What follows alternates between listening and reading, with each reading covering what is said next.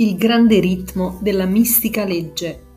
Shoi Shaga, Nyorai Nyoi Chiken, Sangai Shisho, Muu Shoji, Nyakutai Nyakushutsu, Yakumuzai Se, Kyu Metsudo Sha, Hi Jitsu Hiko, Hi Nyo Hi Fu Nyo Sangai, Kenno Sangai, Nyo Shi Shiji, Nyorai Myo Ken, Muu Shakumyo. Perché faccio questo? Il Tathagata percepisce il vero aspetto del triplice mondo esattamente com'è.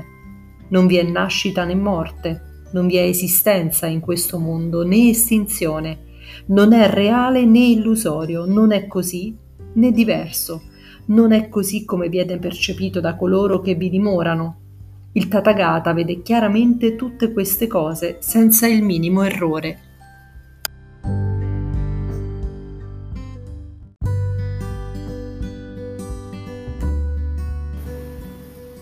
Shakyamuni espone qui la grandiosa visione buddista della vita.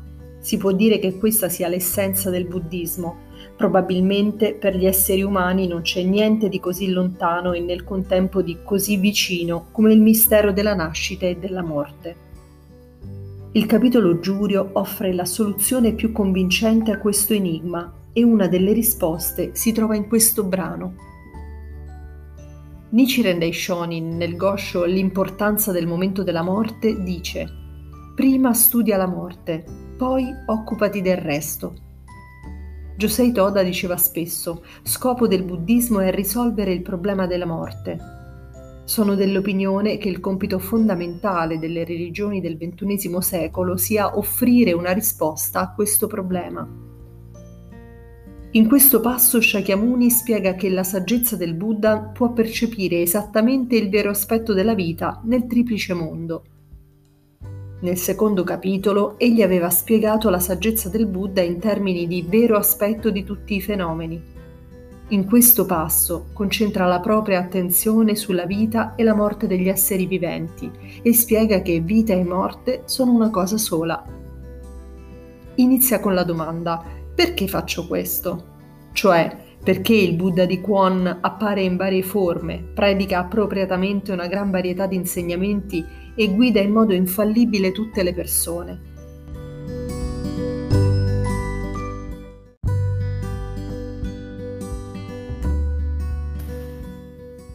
Quindi risponde, il Tathagata percepisce il vero aspetto del triplice mondo esattamente com'è il triplice mondo è il mondo in cui trasmigrano nel ciclo di nascita e morte gli esseri umani non illuminati dei sei sentieri, dall'inferno fino al regno degli esseri celesti. È formato dal mondo del desiderio, dal mondo della forma o mondo materiale e dal mondo della non forma o mondo spirituale. Sono tutti mondi illusori, dominati dall'ignoranza della vera natura della vita questa ignoranza è la causa prima della miseria e della sofferenza umana. Il Tathagata, il Buddha di Kuon, può liberare gli esseri umani dalle sofferenze di nascita e morte perché con la sua saggezza conosce la realtà del triplice mondo. Shakyamuni poi chiarisce la natura del triplice mondo. Non vi è né nascita né morte, non vi è esistenza in questo mondo né estinzione di conseguenza non vi è distinzione tra le persone viventi in questo mondo e quelle che si sono estinte. Che non esista né vita né morte è un'affermazione sorprendente, perché la gente considera generalmente la vita e la morte come realtà indiscutibili. Tuttavia il Buddha qui non nega l'esistenza dei fenomeni della vita e della morte, ma riconoscendone la realtà ce ne offre una visione più profonda. Ciò che qui viene spiegato è l'aspetto del Buddha di Kuon. Questo Buddha, la cui vita è in realtà senza inizio né fine, dimora eternamente nel mondo di Saha. Benché sostanzialmente non esista distinzione tra la sua vita e la sua morte, fra il suo esistere in questo mondo e il suo estinguersi, egli appare nel mondo e poi scompare, come espediente per salvare tutte le persone. Possiamo dire che Shakyamuni applica la realtà della vita del Buddha di Kwon a tutti gli esseri del triplice mondo. Infatti non c'è alcuna differenza tra l'entità originale della vita degli esseri dei tre mondi e quella del Buddha di Kwon. Nichiren lo afferma con assoluta certezza. Tathagata indica gli esseri umani del triplice mondo. Quando osserviamo gli esseri umani alla luce del capitolo durata della vita, vediamo che in realtà sono da sempre dotati dei dieci mondi. Sia il Tathagata sia gli esseri umani del triplice mondo possiedono i dieci mondi, quindi il Tathagata del capitolo Giurio non rappresenta altro che l'essere umano del triplice mondo ed entrambi sono dotati dei dieci mondi. Nichiren dice che considerare gli esseri viventi in questo mondo significa percepirli esattamente come sono nel loro stato originario. È inutile aggiungere che l'entità originale della vita è Nammyoho Renge Kyo, l'entità della vita del Daishonin, che egli manifestò come il Gohonzon dotato dei dieci mondi. Quando consideriamo le cose da questo punto di vista, ci rendiamo conto che la nostra nascita e la nostra morte sono fenomeni che si avvicendano nella grande vita originale. Realizziamo cioè l'esistenza di una nostra vita più grande, di cui nascita e morte sono semplicemente fasi alterne. Nel Gosho l'eredità della legge fondamentale della vita, il Daishonin afferma Myo significa morte, Ho vita. Vita e morte sono semplicemente le due fasi di Myoho Renge Kyo. In altre parole, nascita e morte sono parte del grande ritmo della mistica legge, la vera sorgente della vita cosmica. Nyoji Chiken percepisce com'è realmente, significa vedere l'universo così com'è. La nostra vita originale coesiste con l'universo ed è senza inizio né fine. Quando si verificano certe condizioni manifestiamo la nascita, poi recediamo nell'universo entrando nello stato di riposo. Questa è la nostra morte, ma la nostra vita non termina con la morte. In un certo senso si può dire che la morte è l'espediente necessario per una successiva esistenza fresca e rinnovata. Nella vita così concepita non esistono nascita e morte, esse sono una cosa sola. La vita esiste eternamente ed è inestinguibile. Chi comprende questa verità non considera la vita con superficialità né ha inutilmente paura della morte. Senza fretta e senza negligenza prosegue il suo cammino concentrandosi sul momento presente.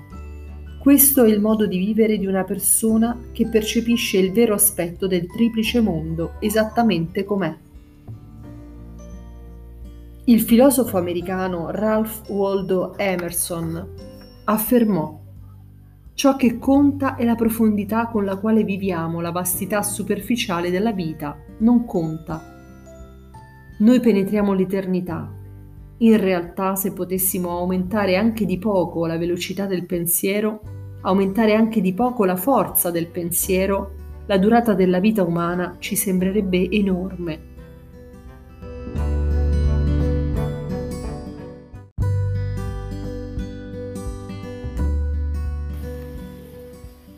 Ciò che conta è la profondità con la quale viviamo e la forza del pensiero.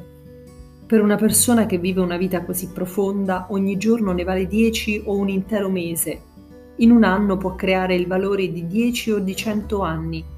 Questa è la vera durata della vita di un individuo, non è la sua lunghezza misurata in anni. Anche io sono vissuto con questa consapevolezza, ho lottato e sono deciso a continuare a lottare. Pertanto, qualunque cosa accada, non provo alcun timore Sento di poter sempre superare qualsiasi ostacolo con compostezza e con lo spirito del Re Leone. Quando ci basiamo sulla concezione della vita che continua nelle tre esistenze di passato, presente e futuro, possiamo superare la sofferenza fondamentale di nascita e morte e ottenere lo stato di grande serenità del Buddha. Non avremo più paura di niente e ci potremo dedicare alla creazione dei valori eterni ai quali mirava il Buddha, alla felicità di tutte le persone e alla realizzazione della pace mondiale, in pratica all'eterna lotta per la creazione di valore. Siamo tutti figli del Buddha e possiamo condurre un'esistenza grande e dignitosa. Il passo del sutra prosegue descrivendo il triplice mondo come lo percepisce il Buddha di Kuon, non è reale né illusorio, né è così né diverso. Non è così come viene percepito da coloro che vi dimorano. Il Buddha percepisce il triplice mondo con la perfetta saggezza della via di mezzo. La sua visione non è condizionata come quella di chi dimora nel triplice mondo. Nell'interpretazione profonda, il Tathagata in questo passo è Nichiren, Nichiren Daishonin. Il Daishonin incarna la vita di compassione e di saggezza che esiste dal tempo senza inizio. È l'entità della grande vita di Nammyoho Renge Kyo celata nelle profondità del capitolo Giurio. Il Gohonzon che noi veneriamo è la vita saggia e piena di compassione del Daishonin. Toda affermò quando veneriamo il Gohonzon, la vita del Gohonzon entra in noi e poiché questa nostra vita è di per sé Nammyoho Renge Kyo, il potere del Gohonzon si sprigiona in noi. Per mezzo della fede riceviamo il potere del Gohonzon e viviamo la nostra vita senza commettere errori. Conduciamo dunque vite libere da errori vivendo con fede nel Gohonzon ai nostri giorni, circondati da cattive influenze, niente è più difficile che vivere senza errori e allo stesso tempo non vi è niente di più importante. Con la fede nel Goonzon riceviamo la compassione del Buddha e la sua saggezza di Nyoi Chiken e possiamo avanzare correttamente nella vita. Viviamo in un'epoca di grandi trasformazioni. All'alba del XXI secolo il mondo e le sue nazioni stanno attraversando profondi cambiamenti di cosa c'è soprattutto bisogno in un'epoca come questa? Se dovessi rispondere con una sola parola direi di saggezza. Un individuo o un'organizzazione se dimostrano una saggezza fresca e vivace che sappia comprendere gli avvenimenti dell'epoca e della società, non si faranno travolgere neanche dal più grande sconvolgimento. Al contrario, lo trasformeranno in un progresso, vittoria e creazione di valore Coloro che invece hanno una mentalità rigidamente conservatrice resteranno indietro. Reagire ai cambiamenti in modo inadeguato porta alla sconfitta.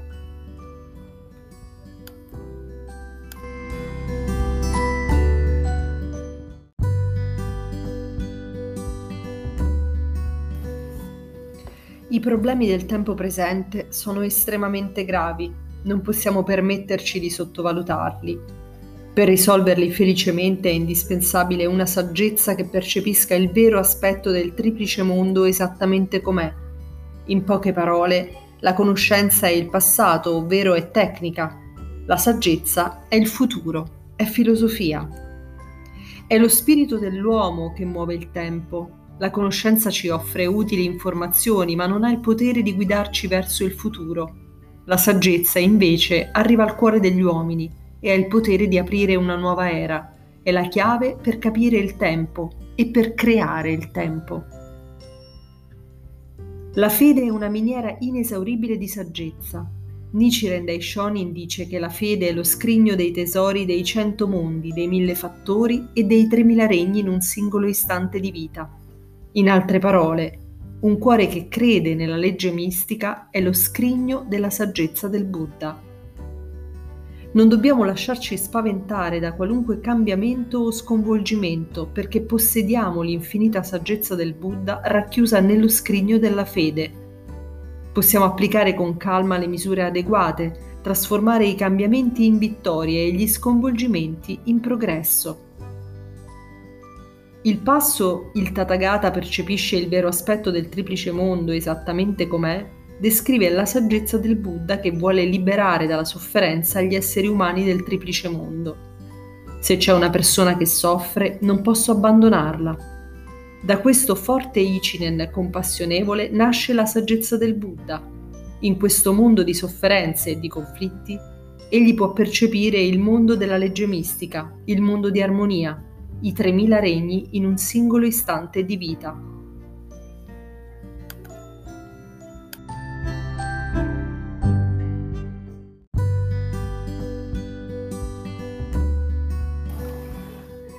Uno degli appellativi del Buddha è dotato di longevità. Longevità qui significa una vita ricca. Questa vita ricca non è altro che saggezza, ragion per cui è chiamato anche colui che vive di saggezza. Il capitolo Giurio spiega che la durata della vita di colui che vive di saggezza è infinita. L'intima natura del Buddha di Kuon è la saggezza tesa incessantemente a salvare gli esseri umani. Quindi la caratteristica principale del Buddha del capitolo Giurio è la saggezza, cioè il corpo di retribuzione del Tathagata.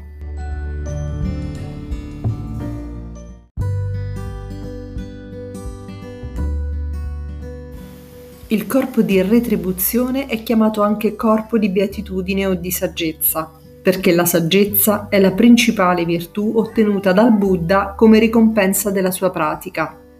La saggezza di capire che il mondo reale così com'è è il mondo della legge mistica. Grazie ad essa il Buddha può liberamente ricevere, impiegare e godere del vero benessere derivante dalla mistica legge questo Buddha è chiamato anche Juju Yu Hoshin, corpo di beatitudine di assoluta libertà. Juju Yu, Ji da sé, Ju ricevere, Yu impiegare.